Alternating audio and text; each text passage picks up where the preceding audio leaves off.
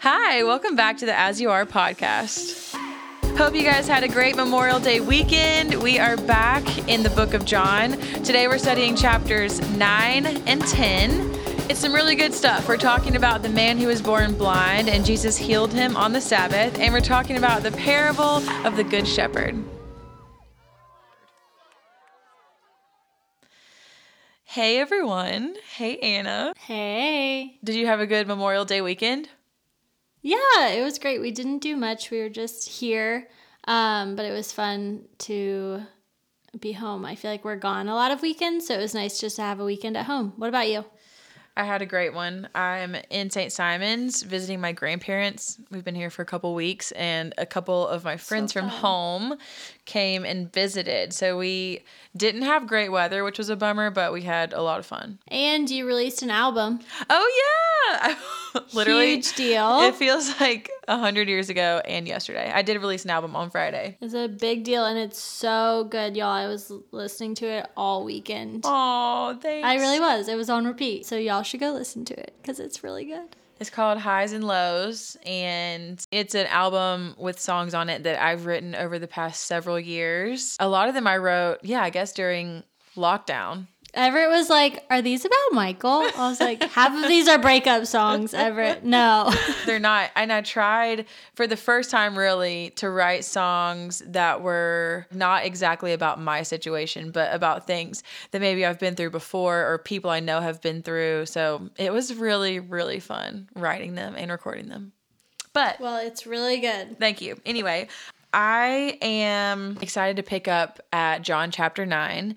And before we do that, I'm going to say a quick prayer for us to get our hearts ready to receive whatever God wants to do through these chapters today. God, we love you so much, and we are dedicating this summer to be in your word and looking closer at your heart and what you want us to know about you. And so I pray that today you would just reveal yourself to us and that you would be near to us and that whatever we take from this devotional time, that it would be directly from you. We love you. In Jesus' name we pray. Amen. Amen. Okay, guys, so we were supposed to do chapter 9 last week, and last week was a doozy, so we're doing chapter 9 this week, chapter 9 and 10. Yep. So how Emily and I have kind of been splitting it up is I'll primarily study one chapter, and she'll primarily study another, and so this week I got to study chapter 9, and there's just some really cool themes and just things that we learn about Jesus, about his heart for us and his desire to be near us and to care for us. So before we even get there, Emily, will you do a quick summary of what we talked about last week? Just like real quick. Yes, I will. So chapter 8, we talked a little bit about the woman who was caught in adultery. And that's a story that we've talked about several times. Anna talked about it at one of our worship nights, and then we also talked about it during the Women in the Bible series, but this time we sort of took a different approach and we looked a little bit more at Jesus's response to the Pharisees and the conversation that they have. We talked a little bit about legalism and Jesus's heart to be the light of the world, and he wants us to be free. He pursues us to not only just follow the rules, but actually have a change of heart. Yeah, it was a big one. And we left Jesus in Jerusalem. He was there for the Feast of the Booths or the Tents. And he's still there. He's still in Jerusalem. And where we're picking up the story is that it says that Jesus passed by. This is chapter 9. I'm just going to read the first 7 verses. It says, as he passed by, he being Jesus, he saw a man blind from birth. And his disciples asked him, Rabbi, who sinned, this man or his parents, that he was born blind? And Jesus answered, it is not that this man sinned or his parents, but that the works of God might be displayed in him. We must work the works of him who sent me while it is day. Night is coming when no one can work. As long as I am in the world, I am the light of the world. Having said these things, he spit on the ground and made mud with saliva. Then he anointed the man's eyes with the mud, aka he rubbed the mud on the guy's eyes, And he said, "Go, wash in the pool of Siloam," which means sent. So he went and washed and came back seeing. I love this story, y'all. We see Jesus and we see his disciples. And the first thing I want to kind of go over is the disciples' question at the beginning, because I think that can feel a little bit confusing. So, Emily, will you reread their question in verse 2? Yeah, so they said, "Teacher," or rabbi, "who sinned, this man or his parents, that he was born blind?" Yeah. We obviously know now that it's not because of sin that somebody might be born blind or that somebody might be born with a disability. But in those days, they believed that, like, if you messed up, if you did something wrong, if you broke any of the rules or the laws, that could be one of the effects, is that you could become blind, or you could have a baby that was born blind. And so this man would have been unclean. And also his parents probably would have had a lot of shame around that and around the fact that he was born blind. Society was telling them that it was the man's fault that he was born blind. And right. Jesus is saying, no. It's actually for my glory. And that gets into like a whole nother discussion that we're honestly not going to get into today, because that's a hard one, is why do bad things happen? And we believe that the Lord works all things for good, and we see that specifically in this story with the man who's born blind. He was blind, but because of that, he gets to meet Jesus and have like an intimate encounter with him. Very. Yeah. So it says that Jesus goes and heals him. I kind of like, it's almost like an interactive miracle. Jesus spits in the mud and then makes a paste. Right. Yeah, it's so gross, makes a paste. And then puts it on the guy's eyes, and he sends him. He says, "Go wash in the pool." And then it says that the man comes back seeing. So that's crazy. This is like, I mean, I can't imagine witnessing that. I think that the pool of Siloam, in my study Bible, it said that that would have been near that area where they filled up the jars for the cleansing rites, like the spiritual cleansing. Yeah. And so it's kind of cool, because one of the things that Jesus is showing them here is that you've been cleaning in these things and never been healed. But if you come through me, like it kind of like we talked about a lot, Jesus has come to fulfill the law, to complete it. And so the law is not bad, but without Jesus, it just doesn't affect your heart. And so I think that's cool, because he's actually showing him me plus that equals healing. That is really cool. I hadn't thought about that before. I didn't know that. And it's amazing, like Jesus, the rebel that he is, we find out later that he's doing this on the Sabbath. And of course the Pharisees, I feel like I'm learning more about the Pharisees this time around reading through John than I ever have before. Like I haven't really ever focused on them that much. But I was listening to a sermon from John Piper actually about chapter 9, and one thing that he said, which is so true, like this miracle of Jesus healing the blind man is really short. The actual account of the healing is really short. It's just the first 7 verses. But then we get the rest of the chapter is about 5 different conversations that happen after the man is healed. And in those conversations, we see this man's faith in Jesus grow and completely change, and the Pharisees' faith continue to decrease. And John Piper highlighted it as he was saying, the man is going from, yes, he was obviously physically healed from his blindness, but he's also becoming spiritually healed from his blindness. And the Pharisees are becoming more blind to who Jesus is, because they're becoming more entrapped and encased in their own self-righteousness and in their own desire to follow the rules. And wow, just to look at that for a second and apply it to our own lives, it's a picture of how easy it can be to miss the point, to be so concerned with being able to save yourself, to follow the rules and be good enough, that you actually miss Jesus. Yeah, it's so true. You know what I mean? And like, I don't know, just thinking about that saying where, like, if you're sailing, I don't sail, but my mom knows how to sail. And if you're like 1 degree off from your destination, if you don't correct that over the course of time, like, you'll just be completely off. Like, you could end up in a completely different place than where you were aiming to get to just by 1 degree. So even for our own lives, like, where are we allowing our hearts and our minds and our eyes to be focused on? Because if it's not Jesus, if it's something that feels like it could be Jesus, but it's maybe a little bit off, like, ultimately we're still going in the wrong direction. Yep. Like, we want to be pointed at him directly and looking at him directly and not at the other things around us.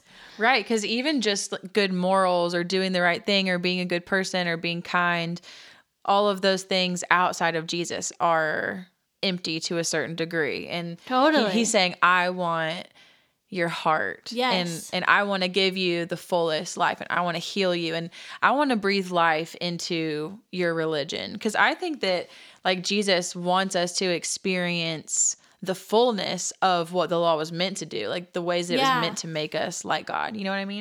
I think that's what he's trying to highlight here too, is like, hey, the Sabbath is for healing. Like, rest is a healing thing. Our bodies need rest. And so, like, the Pharisees had become so caught up in all of the rules that, honestly, it probably wasn't restful. You know, when you're so, like, wound up and, like, stressed almost? Yes. I imagine that Jesus is coming to be like, hey, no, on the Sabbath, your body, your mind, your soul is healed, and it's reset, and it's, like, looking back to me. And the Sabbath, I mean, we've mentioned it a lot throughout this study of John, but it was literally a whole day that was set aside to rest. Like, and that's why it had become so legalistic, because then the Pharisees and different Jewish leaders had decided, okay, well, what is resting? And okay, if you pick this thing up, that's not resting. You can't even pick that up. And Jesus is coming back to remind them, like, no. The Sabbath is for healing, and it's for spiritual and mental healing. So anyways, we're not going to read the entire chapter of 9 because it's really long, but I do want to summarize 5 conversations that happen, because it's really cool just to see this man as he kind of journeys through, I don't know if it's a day, I don't know the timeline, but we'll say his day after being healed. So it says that he went and washed and came back seeing. And the first conversation we come across is the man, and he's talking to his neighbors. And the neighbors come up to him, and they're like, are you the same beggar who was blind? They're arguing about if it was actually him or not. And he's like, yes, it's me. I'm the guy. I was blind. And they're like, okay, well, how can you see now? The man who was born blind says, well, this guy, Jesus, he told me to go wash in the water, and I was healed. And obviously the neighbors are pretty distraught about this. So then they bring the man to the Pharisees. And of course the Pharisees are not excited about what's going on. Yeah. They ask the man, how did you gain your sight? And the man responds and tells them that Jesus put mud on his eyes, and he said, wash and go see. And they ask the man, after he's told them this, they say, who do you think he is? And the man then says, he's a prophet. So we're watching his faith grow. So first he says to his neighbors, this guy, Jesus. Now he's telling the Pharisees, well, he's a prophet. And so then the Pharisees are mad. And they want to, like, confirm that he is actually blind and that it's not a ruse. Yeah. Yes, exactly. They're like, all right, we got to make sure this is what actually happened. So they go find the guy's parents, and they're like, is this your son? Was he actually blind? How did this happen? How can he see now? And the parents are like, yes, he's our son. And it tells us, which just makes me kind of sad. Me like too. It says that they were afraid of the Pharisees. Because they could be kicked out. Yeah, they're afraid of losing their social standing. Like, in those days, guys, religion, like, especially in Jewish culture, like, that was all you had. It wasn't like you had anywhere else to go. And so they were afraid of the Pharisees because they didn't want to be kicked out. And they say to the Pharisees, just go ask him, like, he's old enough. He can answer for you. That leads us to the fourth conversation, where the Pharisees go back to the blind man and they say, how did this happen? And verse 25, the man responds to the Pharisees, and he says, "Whether he is a sinner, I do not know. One thing I do know is that I was blind, and now I see." And the Pharisees continue to question him, and it ends with the guy saying to them, "Do you also want to be one of his disciples?" I like that. That's sassy. So now this, yeah, he is. It is kind of sassy. And it's almost just like earnest too. Like, it's really cool to see the fact that he is now proclaiming to be one of Jesus' disciples. He's like, I'm going to follow this guy. Like, where he goes, I'm going to go. I'm going to follow him. And as a result, y'all, the Pharisees decided to cast him out. Yeah. It tells us at the very end that, "You were born in utter sin." This is what the Pharisees say to the man. "Would you try to teach us?" And it says, and they cast him out. And we were talking about this before we started recording, but it's crazy to think about, like, him receiving his sight, maybe thinking to himself, I can be a part of it. You know, like, I can be a part of what I've been missing out on my entire life.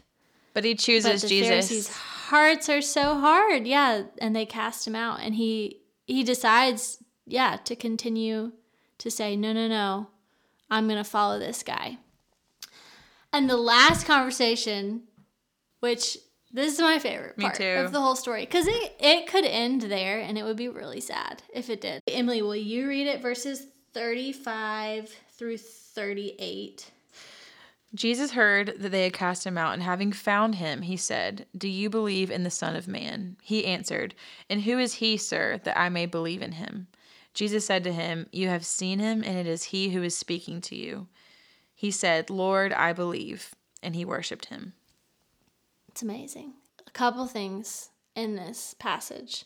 One, it says that Jesus heard that he had been cast out. So, like, word was spreading about the miracle. Word was spreading about probably some of the conversations, and then word had finally spread about the fact that this man had now been cast out of society. But Jesus goes and finds him. I love that John highlights that it doesn't say, and then they ran across each other again, or like, and then he saw him at the pool, you know, like. It says that Jesus goes and finds the man. Finds him. And then the last thing is we see this guy fully say, Jesus is Lord, and that he falls down and worships him. It's amazing. It's beautiful to watch his faith completely grow and change. I think it is too. Like, I love what it stands for in that day, and I love reading it in context of learning who Jesus is. But also, what's your takeaway from this story? Is there something small or big? It doesn't have to be a lot, but just a little something that you learned from that as you were studying it this time? Yeah, I feel like the main thing for me, it's almost an emotion that's hard to put into words, but feeling like reassurance that no matter what, Jesus is with me and he's for me. I've been reading this book, Life of the Beloved, and it's so good. It's by Henry Nouwen. It is so good.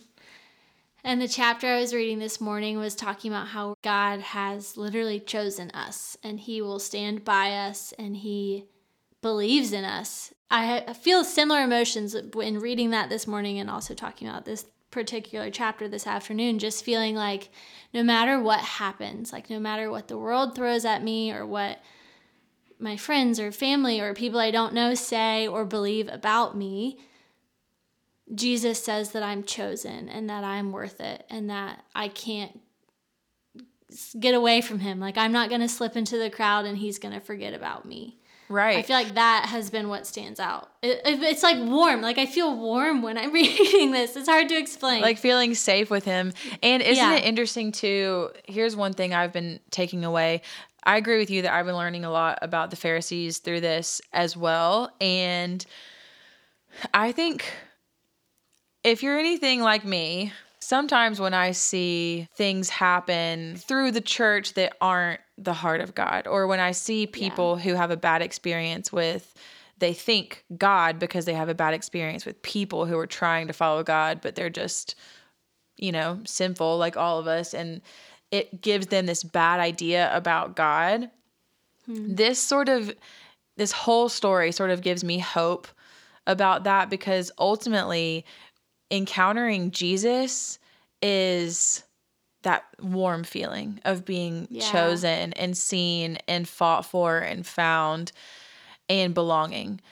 And encountering religion outside of Jesus, like one where the heart of Jesus isn't in it, is like facing judgment and being told that you don't belong or that you'll never be enough. And so I just want to say that I hope that's also what you're seeing, anyone who's listening, as you're reading this, is that not necessarily to point fingers and blame people who don't have it right, but really more so to continue chasing after the heart of God, which is to be in a relationship with us and to tell us that we're his children, that he loves us. Yeah. And it's a reminder, like, before I moved to Atlanta and started working at a big church down there, I remember my dad, who's worked in full-time ministry, he's been a pastor for, most of my life. And he, like, pulled me aside. He came to church with me my first Sunday in Atlanta, to the church I was going to be working at. And at the end, I'll never forget this. He was like, "Anna, just remember, like, church is run by sinful people, and that's okay. Like, give each other grace and give the people around you grace. And when it fails you, remember that it's sinful people and it's not necessarily a reflection of Jesus." Yeah, and that has so just good. Remained more true and true and true, because the church, while it's an amazing institution and we highly, highly recommend going to church, like get plugged into a church, get plugged into a community. It's so important. But also, if you've been hurt or burned by the church in the past, just know that that's not necessarily a reflection of Jesus. Right. At the end of the day, we can't idolize other people. We have to put Jesus in that position over our lives rather than people. So I actually think this is a really good segue into chapter 10. We're talking about the Good Shepherd. So this is a parable. And if you have never heard of a parable before, it's Jesus teaching through a story. He taught this way a lot. He'll tell a whole story. He'll paint this image, and then he'll have a lesson in it. I'm going to read some of this. And I'm actually going to read it in the Passion Translation. This whole time I've been studying John, I've been reading it in both. And most of the time I actually really like the ESV better. But for this, I really liked the little extras that this translation throws in. So this is the Passion Translation, John chapter 10, verse 1.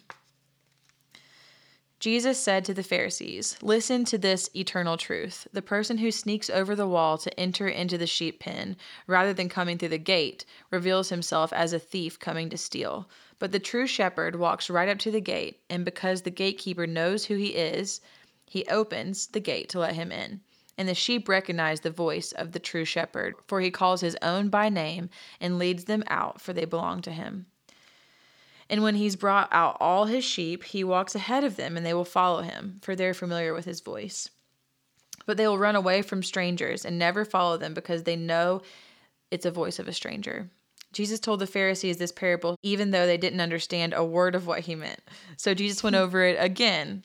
"I speak to you eternal truth. I am the gate for the flock. And those who broke in before me are thieves who came to steal, but the sheep never listened to them. I am the gateway. To enter through me is to experience life, freedom, and satisfaction. A thief has only one thing in mind. He wants to steal, slaughter, and destroy. But I came to give you everything in abundance, more than you expect. Life in its fullest until you overflow. I am the good shepherd who lays down my life as a sacrifice for the sheep. But the worker who serves only for wages is not a real shepherd, because he has no heart for the sheep, and he'll run away and abandon them when he sees the wolf coming. And when the wolf mauls the sheep, drags them off, and scatters them. I alone am the good shepherd, and I know whose hearts are mine, for they recognize me and know me, just as my Father knows my heart, and I know my Father's heart. I'm ready to give my life for the sheep." I love this so much. And let me tell you a couple reasons why it's been hitting home for me as I've been studying this parable again. I listened to a couple sermons. I love it when people know more than me. I just love like listening. Tim Keller has helped me understand so much more about the context of the Bible, and his teachings have meant so much to me. And I don't know if y'all know this, but he actually passed away last week. And so Anna and I have both been sad about that, but also just so grateful for the resources on his website. So if you haven't, you can listen to sermons there. But I was listening to one of his sermons, and he was talking about the fact that a shepherd in those days would have actually been really, really different from somebody who keeps sheep now. He would have actually lived with the sheep. So he basically would sleep with them. He would lead them out of the gate, show them exactly where to go, exactly what to eat. Because if someone isn't there taking care of them like that, they'll die. Yeah. So it's so purposeful and not exactly flattering that Jesus keeps calling us sheep. It's definitely not. Sheep are like so dumb. Yeah, like they're dumb. But in a sweet way, yeah. In a really sweet way. That's the thing. It's like he said, Tim Keller was saying that there are wild animals of almost every other kind. Like there are wild goats, there's wild horses, there are, you know, whatever. But there aren't any wild sheep because interesting. They just they like wouldn't make it. Yeah, when they aren't being told what to do, they'll eat poisonous plants. They will like, I don't know if you've seen that. There's this pretty funny TikTok that I have watched a bunch because it makes me giggle. But there's like this sheep that is stuck. There's like the pasture on the left side, and on the right side there's the road, and in between the two there's a long skinny trench. And you can tell that the sheep has gotten stuck head first down in the trench. And so this person is pulling as hard as they can. They get him out finally, and he looks like so relieved. He starts bouncing along the road and jumps straight back into the trench. No. And I think that that's a pretty good picture of what sheep are like. And so yes. I want to lean in a little bit to what does it look like to truly internalize that we are like sheep, and that the one who created us and knows us the very best is trying to kindly tell us, hey, I'm here for you every step of the way. I am your shepherd, and I'm literally willing to lay down my life for you, but you are like sheep. So what does it look like for us to accept that about ourselves and take action accordingly to let him guide us in a way that leads us to life, rather than constantly going back to the things that will just hurt us or lead us astray. I loved what you said earlier, Anna, about if there's a sheep that is particularly prone to go off course and stray away from the group, then shepherds will sometimes have to break their legs. Yeah. So sad. They'll break one leg so they can't get away, and then they'll bind it back up so it'll heal the right way, but they'll carry them over their shoulders until it's healed. And then after it's healed, they've spent a lot of extra time with the shepherd, and so they have this bond that makes that sheep not want to go far away anymore. I thought that was just such a good picture. I mean, I think we have to face it at this point. I don't know what your life has looked like so far. Maybe if you're still in college, like you're still early in your mistakes or like early in your bumpy road.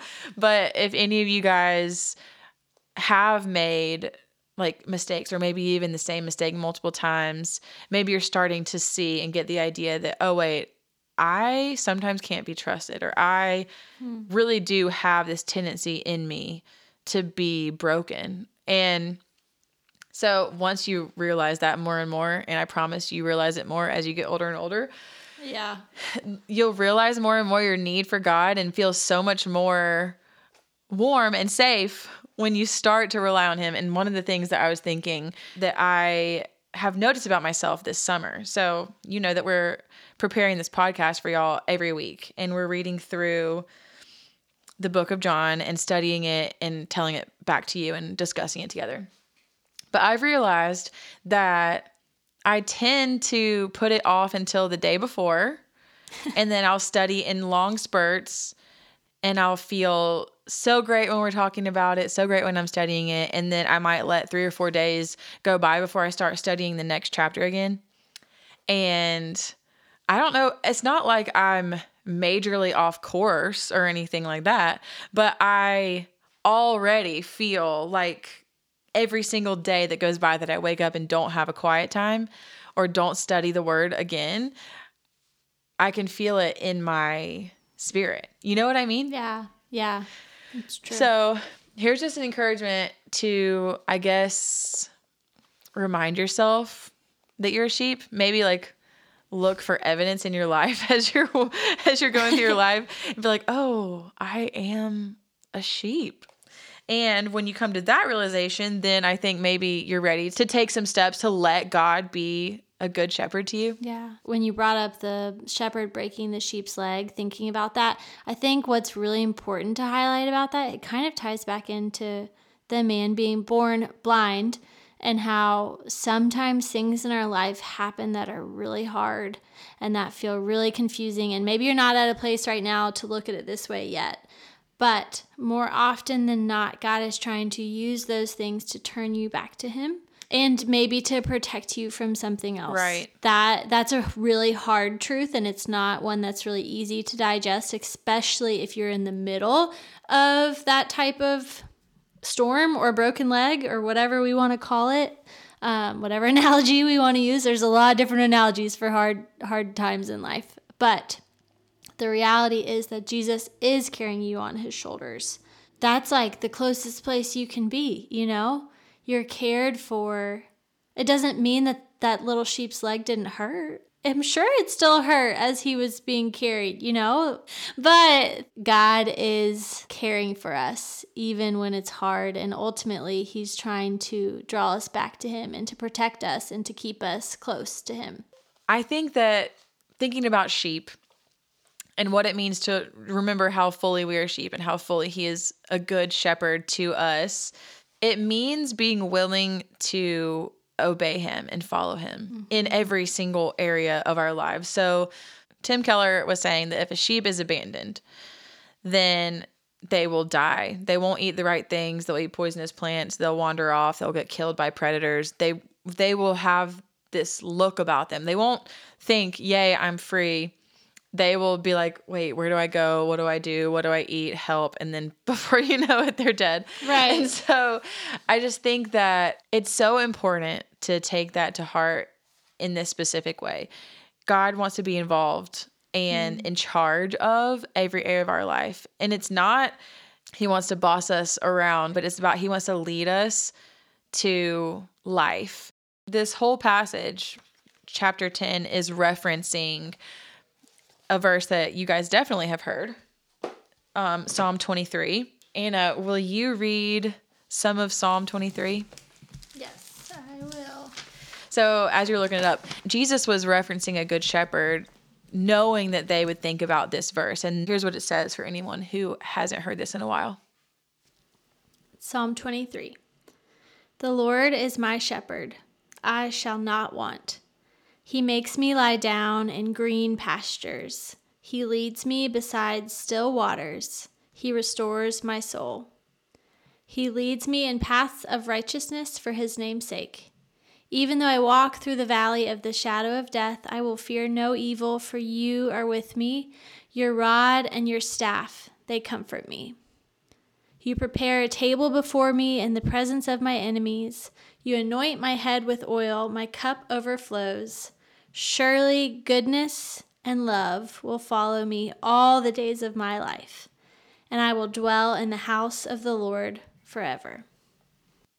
I love it. I love it so much because it's about provision. It's about God providing for us. It's about celebration.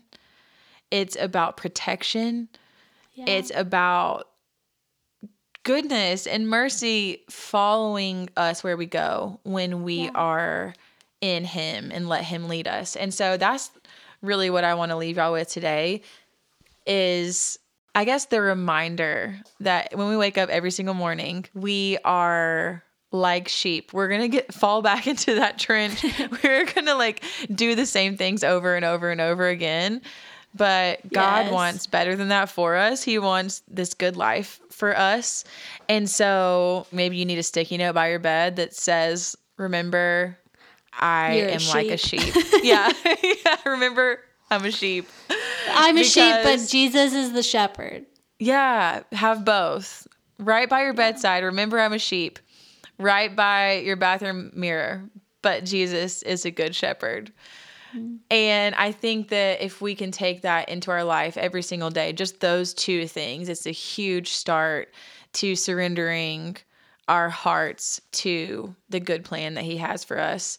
And it doesn't mean, like Anna was talking about, it doesn't mean that everything is going to go well. That's not what this is. Life is just ups and downs. That's what life is like.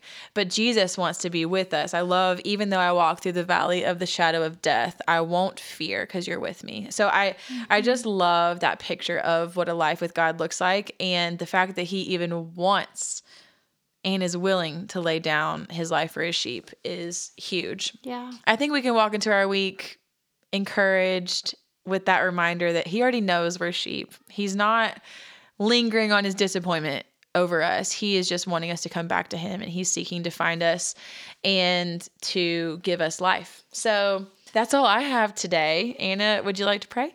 I would love to. Jesus, thank you so much for this podcast and for the chance to just talk and learn more about you. God, I pray that you would remind us that we are just like sheep and that we need you. We need you as our shepherd and our companion. God, we just pray that you would continue to draw us back to you. Thank you that you don't leave us to wander alone, that you always come and find us and bring us home. We just say we love you and we trust you, and it's in your name I pray. Amen. Amen. All right, well, we have this new series coming up where every Tuesday and Thursday we're going to do 5-minute devotionals. So they'll be really quick, just something to encourage you and bring Jesus back into your day. So be sure to check in Tuesdays and Thursdays through the end of the summer. See ya. Bye.